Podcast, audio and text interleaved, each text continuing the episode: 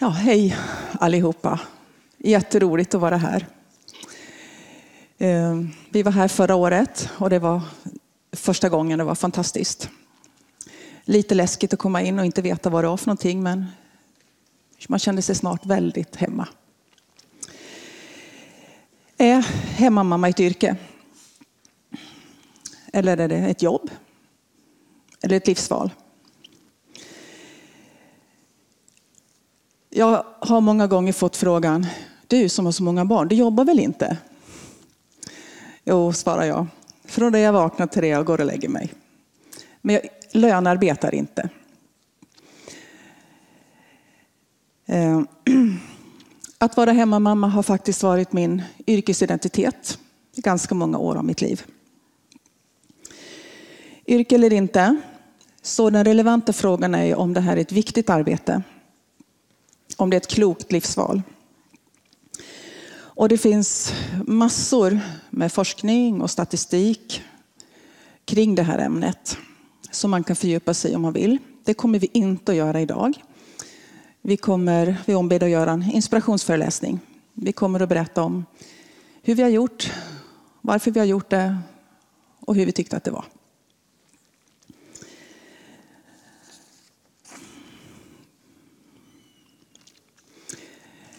Pia Hein Svensson är jag. Jag är gift med Jerker. Vi har sju barn tillsammans. Jag har varit hemma från att den äldsta föddes tills att den sista började skolan. Och som ni ser så blev det några år. Jag var hemmamamma i 25 år.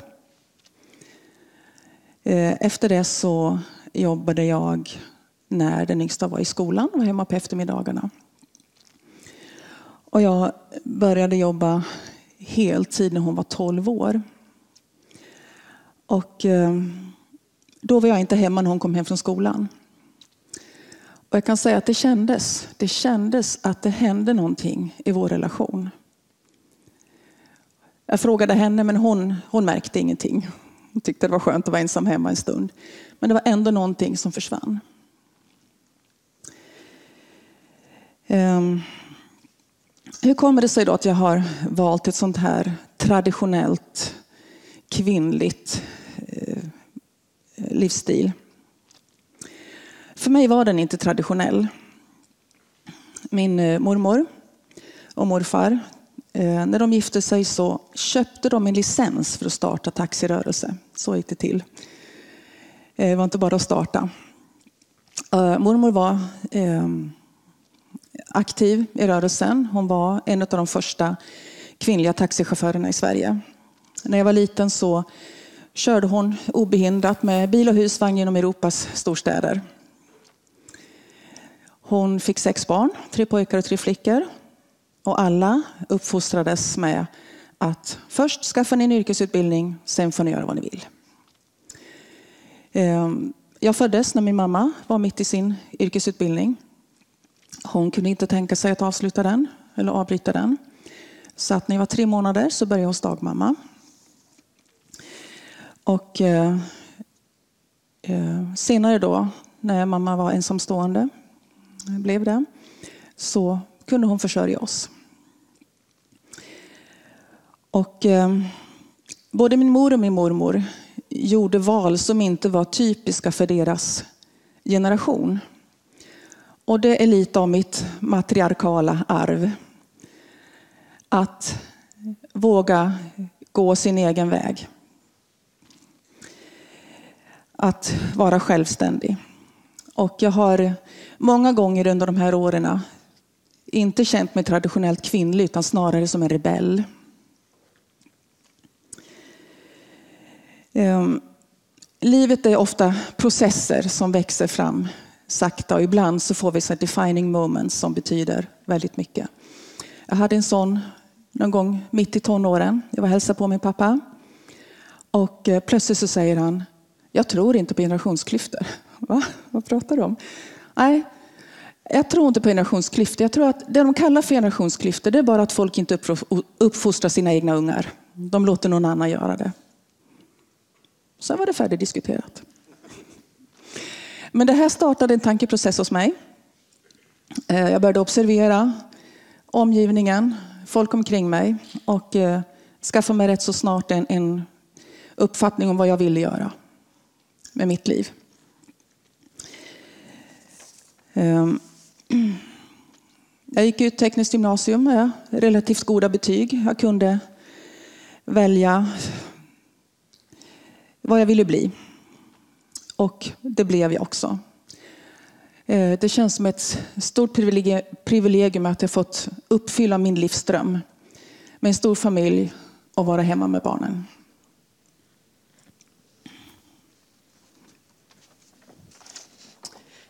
Marie Karlsson heter jag. Jag har inte sju barn. Eh, även om jag beundrar Pia oändligt och hennes man Jerker. Eh, jag har tre döttrar tillsammans med Marcus. Vi har varit ett, gifta i snart 22 år, vilket jag tycker är en riktig bedrift. Något jag är väldigt stolt över. Eh, jag har varit hemmamamma sedan vår första dotter föddes. Ehm, jag försökte jobba lite extra efter ett tag, men det var bara knöligt. Det var mycket bättre att vara hemma och fokusera på det och fokusera på barnen och familjen. Eh, precis som Pia är otroligt nöjd med det valet, att jag har kunnat genomföra det tillsammans med min man. Eh, jag ser inte det här som, ja det var min familj. Jag ser inte det här som ett, ett yrke. För mig har det varit ett rent livsval. Och det har varit ett självklart sådant. Eh, min mamma hon var hemma med oss, jag är äldst av fem syskon, så jag minns väldigt väl att hon var hemma med oss under en lång period. Och jag kommer ihåg att jag tyckte väldigt mycket om det. Jag eh, träffade på Markus eh, och tyckte att han var intressant. På ett logiskt sätt faktiskt, det var inte ett känslomässigt beslut. Jag måste bara protestera där. Eh, jag tyckte han var väldigt intressant. Han var lång, det ville jag ha. Och han hade lite samma önskningar som jag hade. Han hade också växt upp i en stor familj med en mamma som var hemma Eh, och han tyckte också det var jättebra. Så när vi då började prata om framtid och sådär så var det väldigt lätt att inse att vi två, det var vi två. Vi hade samma önskningar för vår familj och vår framtid. Och nu då 22 år senare nästan så, så har det ju verkligen bevisats. Eh, jag har ingen eftergymnasial utbildning. Så jag är väl en klassisk kvinna i en kvinnofälla. Eh, jag har till och med högklackade skor på mig. Men vet ni vad, jag tycker om det. Jag tycker jättemycket om mitt liv. Eh, just nu eh, så är min yngsta är sju år och ska börja ettan i augusti. Tvingas till det, ja. Eh, det innebär att jag hade ett val när hon var borta lite mer nu då. Att antingen så blir jag en sån där, går jag ut och jobbar någonting. Eller så blir jag en sån där som fastnar i att göra ingenting. Och det var ju inte så lockande. Eller så börjar jag studera. Så det var vad jag gjorde. Jag håller på att plugga på en onlineutbildning från USA. Det ska bli en bachelor's degree in marriage and family studies. Överraskande va? jag är konsistent. Eller consistent heter det på engelska i alla fall. Och då ska jag få ihop 120 credits och jag har 23. Straight A's. Eh, så det är väldigt roligt ändå för att när man då inte har pluggat på väldigt många år och börjar som väldigt vuxen att göra det, så inser man ju ändå att wow, jag kan så mycket. Alla de här åren när jag har bara varit hemma har lärt mig oändligt mycket. Så att det är därför det är väldigt roligt att plugga, för att jag kan redan mycket och jag är taggad. Och mina livserfarenheter kommer mig väldigt mycket till godo. Vi får se hur lång tid det tar. Eh, min man är helt med på att det här kan ta sin tid och att jag inte behöver iväg och göra en karriär och jobba heltid, utan vi fortsätter på det här sättet så får vi se hur länge det tar innan jag faktiskt kommer ut på arbetsmarknaden. Jag är helt okej okay med det. Och varför eh, tappade jag bort mig? Ursäkta. Jo, jag ska bara säga också så här att om man aldrig har mött någon hemmamamma det finns inte så många av oss. Eh, då kan det vara ett väldigt udda beslut. Eh, innan jag gifte mig med Markus så lärde jag känna hans systrar och de var redan gifta och hade redan barn. Och de var ju hemma med sina barn och det var väldigt starka, härliga, intensiva kvinnor som jag kallar några av mina bästa vänner. Och de var ju väldigt inspirerande. Jag såg hur bra det här var även i nutiden, som då var för 15-20 år sedan. Då. Så det förstärkte ju mitt beslut att fortsätta, eller att gå vidare på den här vägen att vara hemmamamma. Eh, mycket, mycket traditionellt och mycket, mycket kontroversiellt.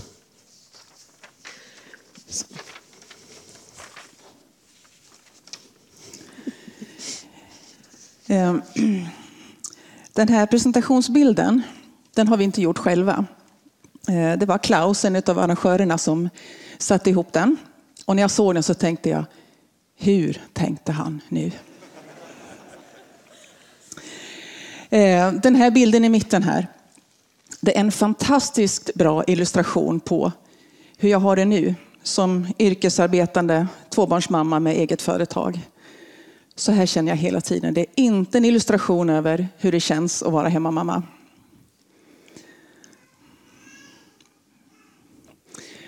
Så här har man det som hemmamamma med tvätten. Det är något man gör tillsammans. Och eh, det här, det är vardagspedagogik. Och vardagspedagogiken som man använder som hemmamamma är en fantastisk pedagogik. Eh, man eh, lär barnen på ett naturligt sätt, inbakat i vardagen, hur det är att vara människa och hur livet går till. Och i en miljö som är lugn och känslomässigt trygg. Ehm, mina barn hade inte så mycket plockburkar och sorteringsleksaker. De fick sortera strumpor. Para strumpor. Och eh, i det så, rent pedagogiskt, så tror jag man uppfyller flera av förskolans punkter på vad barn ska lära sig. Eh, de fick använda sina händer, de fick öva sin finmotorik. De fick använda sin hjärna till att jämföra eh, storlek, färg eh, och struktur. En sån enkel sak som att para strumpor. En annan vardagspedagogik är ju att de hade sällan Play-Doh. Alla barn ska ha Play-Doh. Man måste få leka med Play-Doh, det är en del av utvecklingen. Så ibland hade jag lite dåligt samvete för att de inte hade så mycket Play-Doh. Men jag bakade ju två gånger i veckan för att vi skulle ha bröd. Och de bakade också två gånger i veckan. De fick kladda, forma, smaka, tramsa, grädda, vänta och äta det de hade bakat. Är inte det pedagogik så det räcker? Eh, När eh, femte barnet var fem år så infördes eh, 15 timmars, gratis 15 timmars på dagis. Eh, så att barnen hade möjlighet att umgås med någon annan även om deras föräldrar valde att vara hemma. Eller om de hade ett småsyskon. Ni vet. Så att eh, han började på dagis, vilket hans bästa kompis också gjorde. Så de kunde fortsätta leka med varandra på dagis. Nya leksaker, jättespännande. Eh, och när då så kallade dagisfröknarna eh, till samling, det var samling. Och de tittade upp och sa okej, okay. med innebörden, det är okej okay att ni har samling. Eh, vi är upptagna med att leka just nu så vi kan inte komma. Och det här var ett problem för dagisfröknarna naturligtvis. Men jag insåg eh, vad de hade fått med sig för båda två var uppvuxna som, som med en hemmamamma. De var vana vid att få leka färdigt. De var vana vid att ta egna initiativ till egna lekar. Att resa sin egen dag och att få leka färdigt. Eh, min yngst, vår yngsta dotter Tindra, hon tindrar med ögonen. Men hon får också sammanbrott när hon inte får som hon vill, när jag säger nej. Det är ett förhatligt ord, nej. Så var det extra mycket lite förut. Och det här var en särskild händelse för ett och ett halvt år sedan ungefär. Hon var fem och ett halvt. Hon ville titta på film och jag sa nej. Och det resulterade i totalt sammanbrott. Hon var vansinnig, hon var ledsen, hon var sur, hon var jättebesviken på mig. Jag skulle ju vara snäll mot henne tyckte hon. Eh, hon skriker och bråkar och så, här. och så slutar det med att jag tar upp henne, vi sätter oss i soffan och vi bara sitter där. Och jag håller henne och jag stryker henne på axeln och gör sån här lite, mm, åh, åh vad jobbigt. Ja, jag förstår att det här är, du är ledsen. Jag förstår att du är arg. Sån här verkligen. Mm. Och just då när jag sitter där, och det här tar tid. Jag sitter där, slår det mig att hon har tid att känna färdigt. Inte bara göra roliga saker för att man har mer tid när man inte måste skynda iväg till dagis eller jobb eller så. Utan hon har tid att känna alla sina känslor och inte behöva distraheras och avbryta. Hon kan få känna färdigt sin besvikelse och sen ta nya tag. Det var så typiskt att det här gick upp för mig med sista barnet tyckte jag. Men okej, vi fortsätter lära oss hela, genom hela livet. Det var en vacker stund för mig med hennes stora utbrott där jag insåg att jag ger henne en gåva. Jag och min man vi ger vårt barn en gåva som får känna färdigt och känna alla sina känslor. Eh, jag tyckte det var ganska aha, faktiskt. Eh, tid är ju den största grejen med att vara hemmamamma. Man har tid. Tid som kan vara full, precis som Pia sa, från morgon till kväll och ibland på nätterna också kan jag ju säga. Eh, men jag har flexibilitet i hur jag använder min tid. Är det en strålande solig dag så vill jag inte hålla på med tvätten. Då gör vi det en annan dag. Jag har tid eh, till att se varje barn och att vara mindre stressad. Jag är lite dålig på stress med mina barn. Det är så skönt att inte behöva rusa ut på morgonen. Vi har ganska sköna morgnar. Jag får iväg barnen till skolan och det kan vara jobbigt ibland för vi har en mellandotter som bråkar om när hon ska gå iväg till skolan för hon gillar inte skolan. Så jag måste ju, så vi jobbar på att få iväg henne till skolan. Men jag behöver inte göra mig själv färdig samtidigt och vara ute genom dörren halv åtta. Det kan jag göra sen när barnen har gått. Och det är jätteskönt att sitta och äta frukost i lugn och ro. Kan jag säga. Innan jag sätter igång och pluggar som jag gör nu då. Eh, den här mindre stressen som det leder till, det leder också till att när min man kommer hem så behöver inte han sätta igång och ta hand om tvätten eller laga middag eller storhandla på vägen.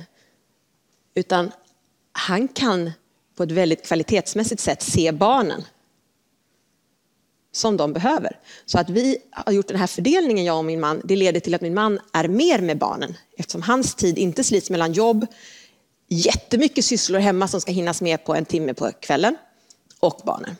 Utan kvällarna kan han ägna åt barnen. Och mig också förstås. Det är ju trevligt. För det är också en av fördelarna med att vara, göra en sån här, sånt här livsval som vi har gjort. Det är att det finns mer tid att se varandra som par. Eh, jag tror att det har verkligen bidragit till att jag och min man har en fantastisk relation. Eh, att vi har tid för varandra. Eh, det är underbart. Och just det här att man har flera barn de som har flera barn eller kanske är syskon med, har flera syskon vet att alla barn är olika. Pia ska berätta lite om det med tillåtelse från sina söner. Ja, där var Tindra när hon var, hade brutit samman en annan gång. På en restaurang i Krakow.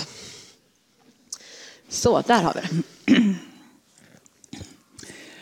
Ehm, det här med semester är ju inte någon jättelätt grej när man är stor familj, kan jag säga. Eh, men vi har kommit på grejen, man byter hus med någon annan. Här är vi i England och eh, de tre sönerna som då var typ 18, 23 och 29 eh, hängde med på semestern. Och när jag kom upp på deras rum och fick se deras resväskor så vart jag så full i skratt. För de var så på pricken för vars och ens personlighet. Ni ser den första väskan där. Allting ligger fint vikt. Tandborsten är ditlagd. Fina högar. Det här är pojken som när han var liten gick och la sig. När mamma sa att nu är det dags att lägga sig. Det hände att vi letade efter honom och så hittade vi honom i sängen sovandes. Och kom på att oj då, vi sa visst att vi skulle lägga oss. Ehm, det var han som kom hem klockan 12 på helgerna på, när han var tonåring, för det skulle han. Och han gick upp en timme tidigare på gymnasiet för att kunna plugga innan skolan. Ehm, och som barn så tävlade han bara om han visste att han kunde vinna. Ehm, eh, nästa resväska där är det lite mer huller om buller. Men allting ligger i alla fall i väskan. Det här barnet var väldigt påhittig, Ehm, experimentell person. Ville alltid pröva allting, men alltid inom de moraliska gränser som han själv hade tyckte var väsentliga. Ehm, till exempel så när han gick i ettan så var polisen på besök i skolan. Och som en god polisman pratade om cykling så tog han ett löfte av barnen att de alltid skulle cykla med cykelhjälm tills de fyllde 15 år. Och han lovade det. Och det var ingen som kunde få honom att cykla utan cykelhjälm innan han hade fyllt 15 år. För det var hans moraliska ram. Han hade gett det löftet. Men inom det så kunde man, man experimentera väldigt mycket med cykling om vi säger så, men alltid med hjälm. Ehm, tävling var en ganska ointressant företeelse för honom. Ehm, den sista väskan, där har någon släppt en handgranat i väskan. Allting är huller om buller och väskan räcker inte ens till. Ehm, den här pojken är väldigt kraftfull, alltid någonting på gång. Ehm, väldigt hjälpsam, men inte kanske med det som jag bad honom, honom om.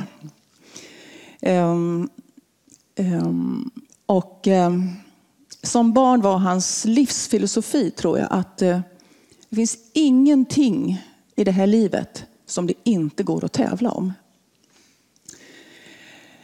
Och eh, Poängen med att jag berättar det här, det är ju att, att förstå och se de här skillnaderna tar tid. Det tar tid att observera. Det tar tid att se i vardagssituationer hur de reagerar. Ehm, och eh, det tar tid att räkna ut hur man ska hantera och behandla var och en. Ehm, ni tror väl inte att jag pushar på honom att plugga? Det hade varit galet.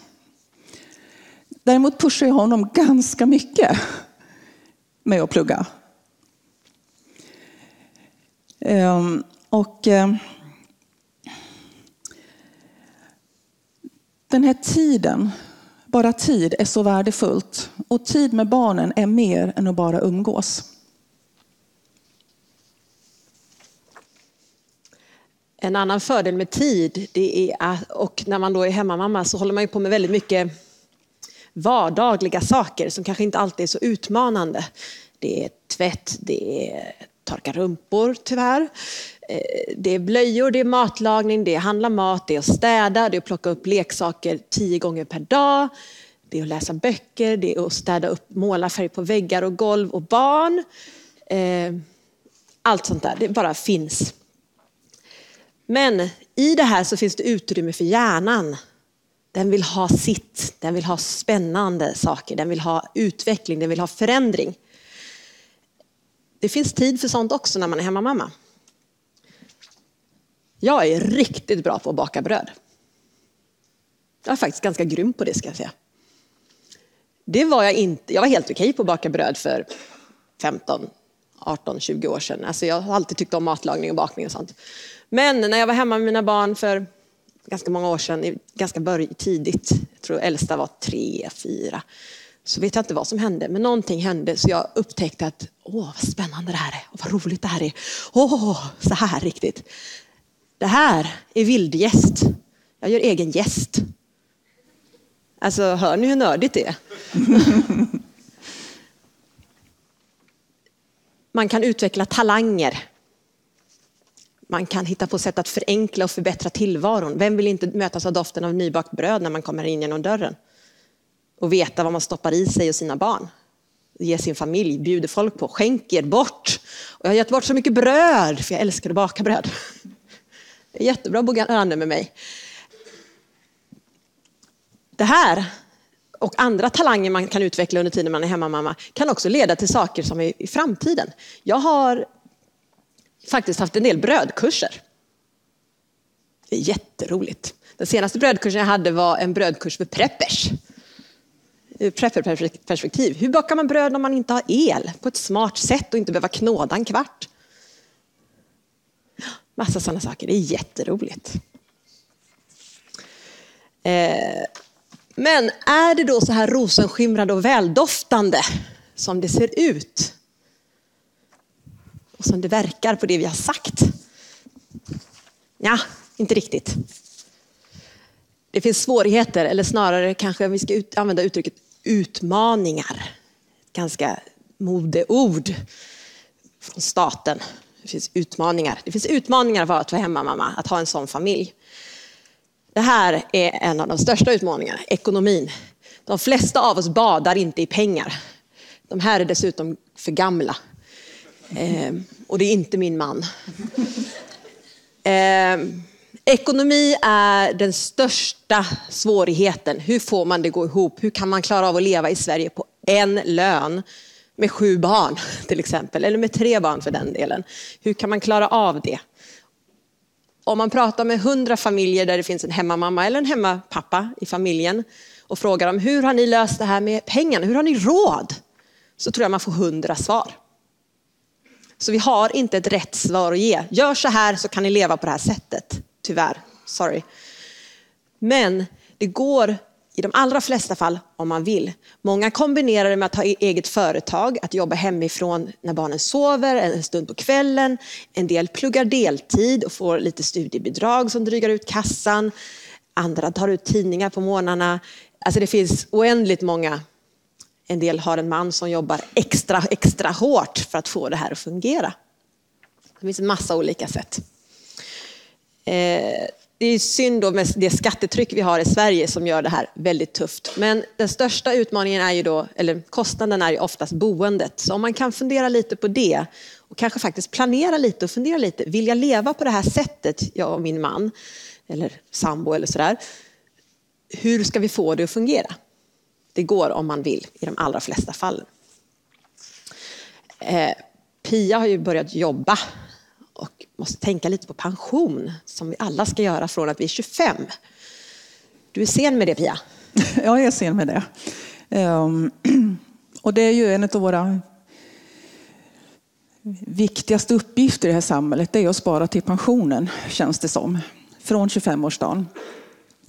Ehm, det här var ett medvetet val som jag gjorde. Eh, jag har inte särskilt många pensionspoäng efter 25 år som hemmamamma, det kan jag erkänna. Även om man får, man får pensionspoäng för barnaåren faktiskt. Det är inte många som vet det. Ehm, men ehm, idag så är jag lönespecialist och eh, redovisningskonsult och bygger en egen digital byrå som är min pensionslösning. Så att även om man börjar sent så går det att ordna. Eh, jag tänkte att jag tar det viktigaste först så får resten lösa sig sen. Det finns eh, fler saker än ekonomin som är ganska jobbigt när man är hemmamamma. Eh, det ena är ensamheten och det andra är brist på ensamhet. Eh, och det jobbigaste tror jag är att vara ensam hemma med ett litet barn. Det är väldigt påfrestande. Det blir lättare, jag lovar. Och eh, här måste man också hitta sina egna lösningar. Speciellt som det finns så få hemmamammor så kan det vara svårt att hitta andra som man kan dela eh, vardagsdagarna med. Ehm, där jag bor så hade vi en parklek där hemmamammor samlades mitt i stadsparken. Det var fantastiskt bra. Men det var bara när den yngsta var liten. Ehm, ja, man får stå ut eller hantera det eller lösa det.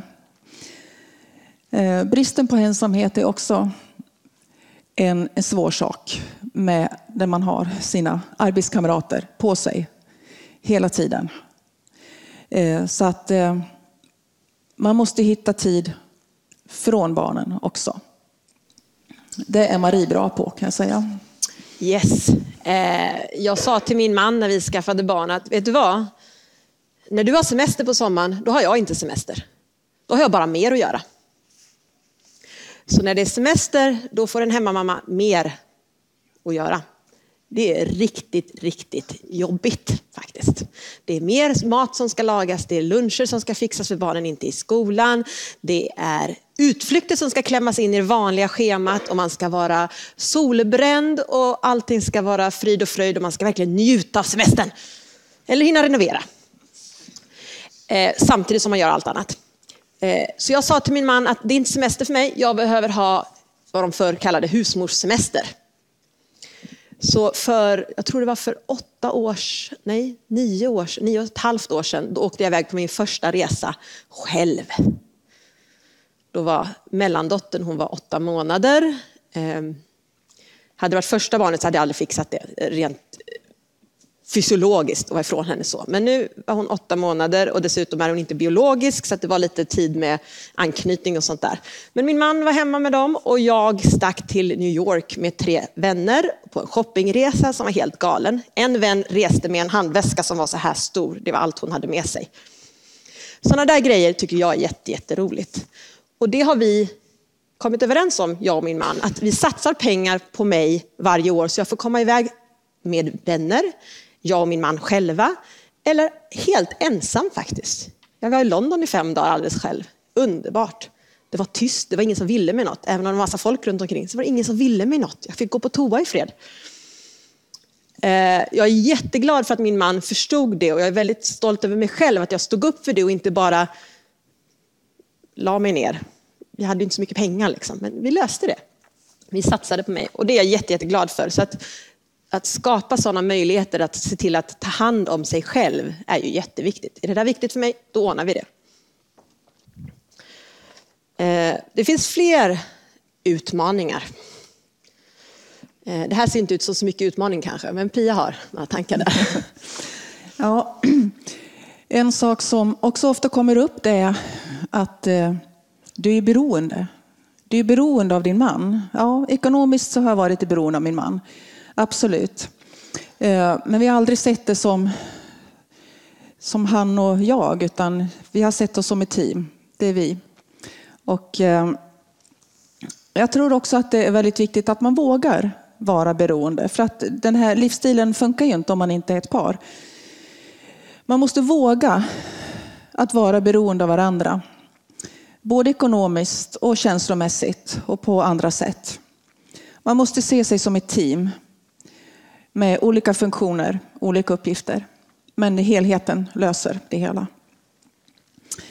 Ehm, och eh, ehm, vårt mantra är att prata, prata och prata och prata med varandra. Vi pratar med varandra timmar varje dag.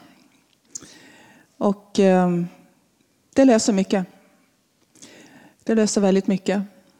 Man eh, får känna hur man, eh, berätta hur man känner och eh, få förståelse efter ett tag kanske.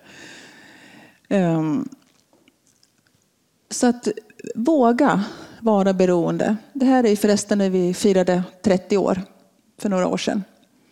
Ni kanske känner igen dem som är ovanför. Phantom of the Opera var vi på. Mm. Eh, det finns ju också stora fördelar inte bara ett beroende, det finns ju en fördel med beroendet också. Det finns en viss harmoni i ett sådant beroende. Eh, och det fungerar bara om man inte har millimeterrättvisa. Nu gick du ut med soporna eh, i förrgår. Jag gör det idag, så får du göra det imorgon. Jag bytte de två senaste blöjorna, så nu är det din tur. Alltså det fungerar inte. Då, då orkar man inte hålla ihop. Det handlar om att lita på varandra. Att lita på att du och jag jobbar tillsammans för att den här familjen ska ha det den behöver och att den ska må bra. Sen kan det innebära att vi gör väldigt olika saker. Och det är då en styrka istället. Vi gör det som behövs när det behöver göras. Förutom om vi skjuter upp disken eller sådär ibland. Jag har ju tid så jag kan välja att göra det faktiskt. Men vi har ju pratat väldigt mycket om oss kvinnor och lite om barnen och sådär. Men våra män då? Vad tycker de om det här? Hur upplever de det här? Det är ganska många män som sitter här inne. Hur funkar det här ur ett mansperspektiv? Vi frågade experterna. Eh, för jag tyckte jag kan allt, liksom. men nej, jag frågade faktiskt min man och vi frågade Jerker, Pias man. Och Jerker uttryckte det så här att han känner sig viktig. Att han har en viktig upp, uppgift att försörja familjen och att han är riktigt bra på det. Och att han kan fokusera på det så att när han är på jobbet med de uppgifter han har där, då vet han att han har världens bästa partner, Pia, som då ansvarar för det som behövs med familjen. Så att om något barn ramlar och bryter en arm på skolan så ringer de ju Pia i första hand. Svarar inte Pia så ringer de givetvis Jerker, det är ett samarbete. Eh, men det har då underlättat väldigt mycket och gjort att Jerker har känt sig som en stark och viktig människa. Eh, sen så berättade han också något väldigt fint, att det är också oerhört attraktivt med en kvinna som tycker om barn och hem. Det är något mjukt och fint med det. Jag lovar, vi är väldigt starka också, okej? Okay? Ehm, min man, han skrev ner några punkter faktiskt, som jag tyckte var så bra, så jag ska läsa upp hans ord här. Jag får hämta hem steken och kan fokusera på det. Jag behöver aldrig vabba, hämta och lämna, men rycker givetvis in om det behövs. Är jag hemma sjuk så är det inte jag som tar barnen till skolan. Alltså man får inte vara dum. Eh, han sa här, jag känner mig som the knight in shining armor. Känner mig nyttig och uppskattad då jag renoverar och byter däck på bilen och allt annat manligt som ska göras runt hemmet. Min man är också väldigt duktig på att diska. Det är han som brukar föna barnens långa hår. Eh, han har även använt dammsugare för att sätta upp en tofs, bara så ni vet. Tekniska lösningar funkar för en ingenjör. Han skriver här, det finns inget bättre än att komma hem från jobbet och mötas av en lycklig hustru och ett hus fyllt av, dofter av doften av nybakt bröd eller nybakade bullar. Det är faktiskt hans tillvaro. Inte alltid, men väldigt ofta. Han avslutade med så här, vi är så mycket mer när jag inte behöver känna, när jag inte behöver kunna allt som Marie kan och tvärtom. Vi kompletterar varandra vilket gör livet mindre stressigt och mer, mer fyllt av omtanke och kärlek. Jag tyckte det var nästan som ett kärleksbrev faktiskt. Vi ska avrunda det här. Det har tagit lite längre tid än vi hade tänkt. Pia, du som då har erfarenhet och har, har blivit färdig med den här uppgiften att vara hemmamamma, ny fas i livet. Lite sammanfattning om vad du tycker. Eh, vad upplever du, vad, vad känner du för de åren? Ja, det är med stor tacksamhet som jag ser tillbaka. Verkligen. Eh, man, eh, en stor svårighet är ju att man får inte feedback man kan inte gå in till sin chef en gång om året och få veta vad man gjorde bra det året. Och eh, få lite uppmaningar och lite löneförhöjning. Utan man får vänta väldigt länge. Det här är ingen kvartalsekonomi. Och eh, det kan ta 10-20 år innan man får en resultatrapport. Men jag har fått några resultatrapporter ehm, som var eh, som, klart jag har fått många resultatrapporter. Jag har sju fantastiska, fungerande och, och underbara barn. Ehm, men eh, eh, jag var ett av barnen som var ungefär 20 och det var något som hade hänt i, i, i närstående kretsen så han kände att han behövde uttrycka sin uppskattning för sina föräldrar. Och då sa han så här att ni vet när man är 6-7 år, mamma och pappa är hjältarna, de kan allt, de gör inga fel. Sen kommer hon upp i tonåren och de blir lite töntigare helt plötsligt och, och inte riktigt sådär. Men vet ni, jag har inte kommit dit än. Och det var fantastiskt.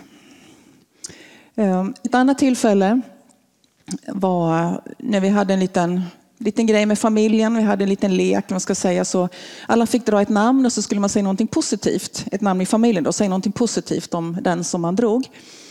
Och eh, 16-åringen, som då var 16 år, fick mitt namn. Jag tänkte jag, mamma jag lagar god mat eller mamma snäll som skjutsar mig eller någonting sånt där. Men han satte sig rakt upp i soffan, tittade med ögonen och så sa han, mamma, jag är så stolt över att jag aldrig gått på dagis.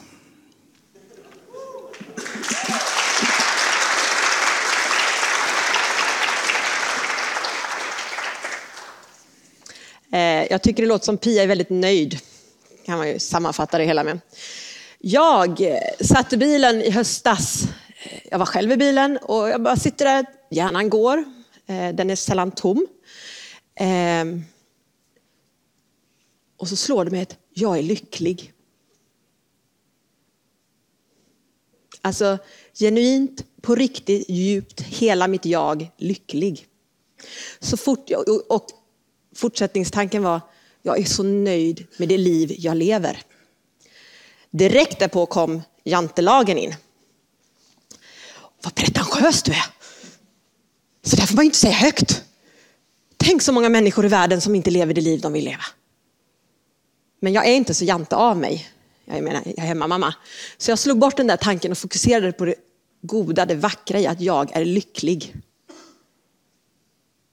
Det är någonting vi alla borde sträva efter, att leva ett liv där vi är lyckliga. Inte glad varje stund, alltså sådana människor finns nog inte, då är de, behöver nog psykologhjälp tror jag. Eh, men att försöka skapa ett liv som vi vill ha, som vi vill leva, där vi jobbar tillsammans och är redo för de utmaningar som kommer tillsammans, jag och min man. Så det är vad jag skulle vilja avsluta med, att jag är lycklig. Kan det vara bättre än så? Tack. Nästa bild. Just det, där.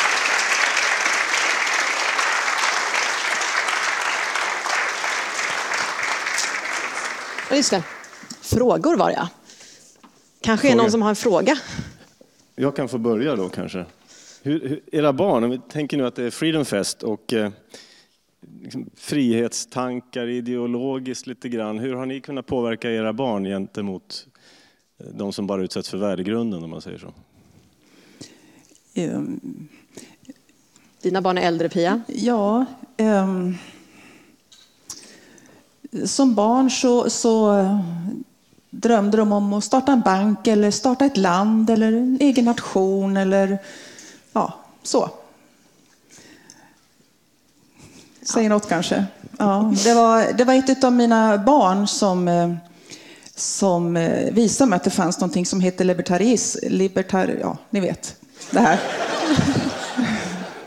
Så att det, det kom därifrån. Det var inget som jag förde in i familjen kan jag säga. Mm. Jag har ju märkt att i och med att 14-åringen håller på att lära sig om statsskick och demokrati och värdegrund är ju verkligen marinerat i hela hennes skola och sådär. Eh, men jag märker att hon tar lite med en nypa salt. Hon köper inte riktigt allting som de säger.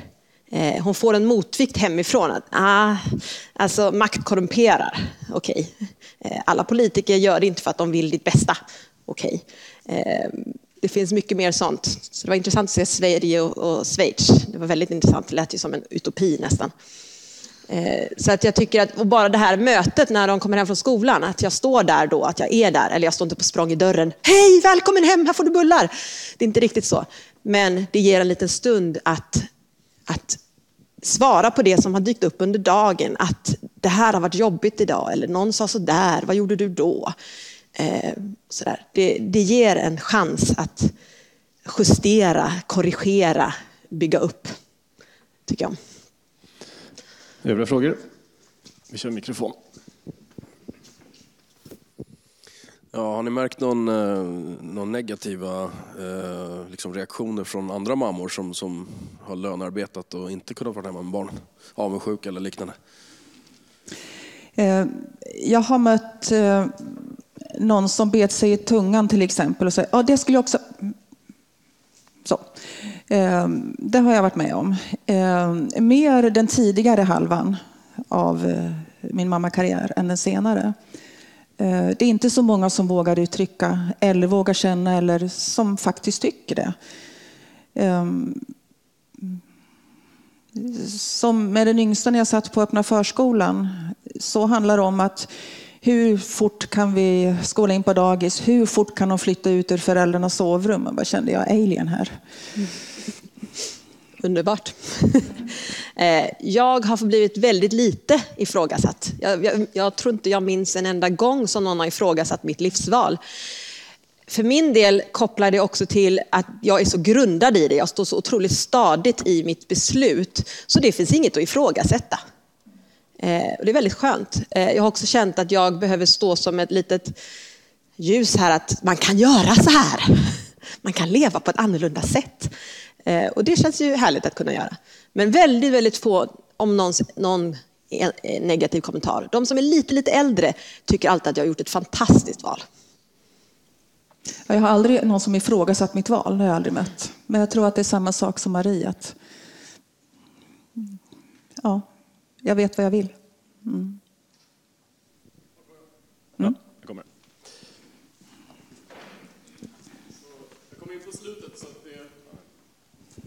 Jag kommer in på slutet så jag får kolla lite efteråt och ta till mig alla livsvisdomar. Men apropå det temat, vilka är de tre bästa råden till en förälder eller en blivande förälder om det går att formulera på något sätt? Gå på magkänslan. Ett av de absolut viktigaste är eh, håll ihop. Alltså det är det bästa man kan göra för sina barn. Nu kanske jag sårar några som stå, sitter här som kanske har gått igenom skilsmässa eller har varannan vecka eller något sånt där. Men om man har möjlighet så håll ihop. Givetvis inte om man har en galen partner som slår en. Alltså, lite sunt förnuft där. Men det tycker jag är det absolut bästa. Då ger jag mina barn den bästa framtiden för, möjligheten för framtiden. Tycker jag.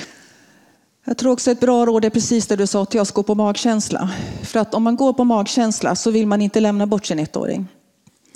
Eh, om man går på magkänsla så, eller låter hjärtat styra eller någonting och inte lyssnar så mycket så, så kommer man långt på det. Tredje. Finn glädje i det du gör. Mm. Alltså om jag går omkring och hatar mitt liv för att jag måste ta hand om disken igen. Alltså då måste jag ändra attityd. Inte bara att köpa tjänsten någon annan tar disken. Attitydfråga helt och hållet. Mm. Där, hej. Jag hade en fråga. Har ni mött några hemmamän? Då? Ni pratar om hemmamammor. Ja, jag har mött en.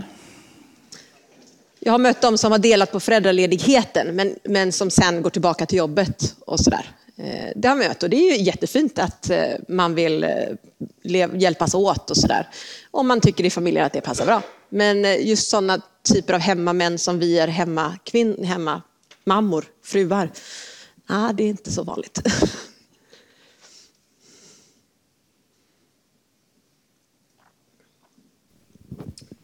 Eh, tack för bra föreläsning. Eh, det som är, är, intressant är att det här skulle kunna tolkas på lite olika sätt beroende på vilket sammanhang man är i.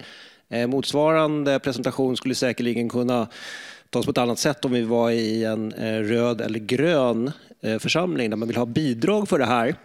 Eh, har ni något svar på varför det här är liberalt och hur man ska främja det här? Jag tänker, alltså, den makt jag har utgår ju från mig själv. Eh, jag kan inte bestämma vad ni ska göra, men om jag står fast i det livsval jag gör och utgår ifrån mig själv och inte är rädd för att stå upp för det, utan att anklaga just dig för att du har lämnat bort dina barn, eh, då tror jag att man har lättare att få folk att lyssna och se. Sen tror jag att man också leder genom exempel.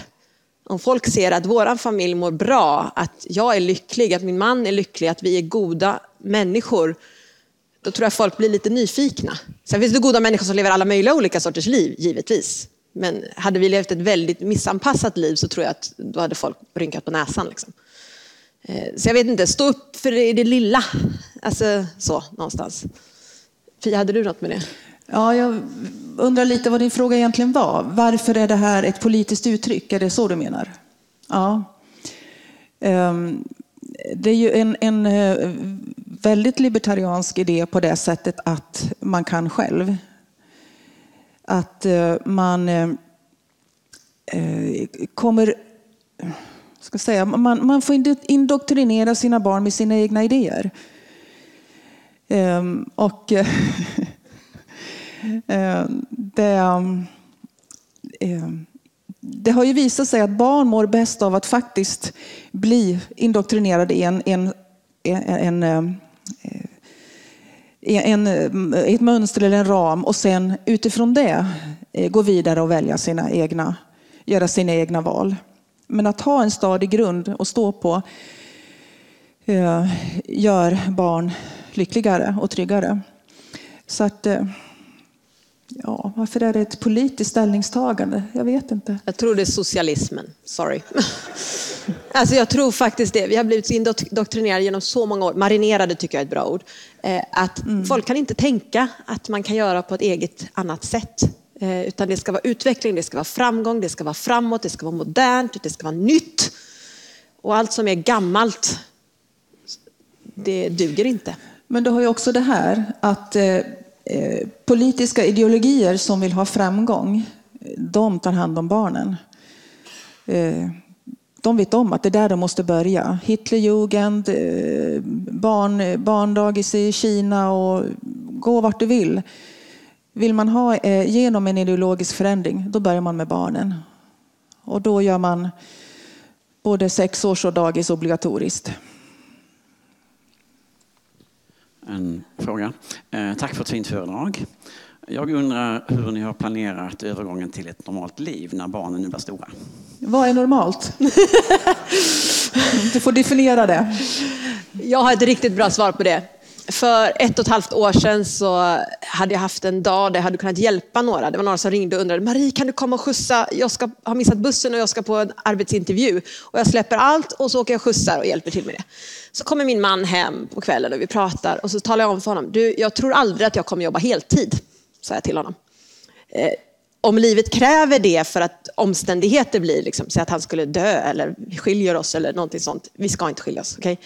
Okay? Eh, då måste man anpassa sig. Men jag sa det till honom och han tittade på mig lite konstigt och så bara, okej, okay, ja, ja. För jag beskrev då att jag hade kunnat hjälpa människor den dagen, frivilligt hjälpt människor, inte som yrke. Eh, sen så satt vi och umgicks med några vänner kanske sex månader senare.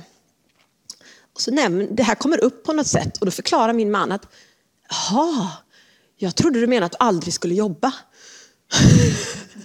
alltså förstår ni vilken hjälte jag har eller? Han köpte det rakt av att jag sa att jag inte skulle jobba, trodde han. Nu är det inte så. Så jag kommer återgå till ett lite mer eh, modernt liv så småningom. Jag kommer jobba, jag har kapacitet till det. Jag tror jag kommer få jobb till och med. Eh, så att det, det, det, händer, det kommer ju, Pia är ju redan där. Eh, och jag ser inte ett problem i det. Men vilken man jag har. Alltså. en sista fråga här borta.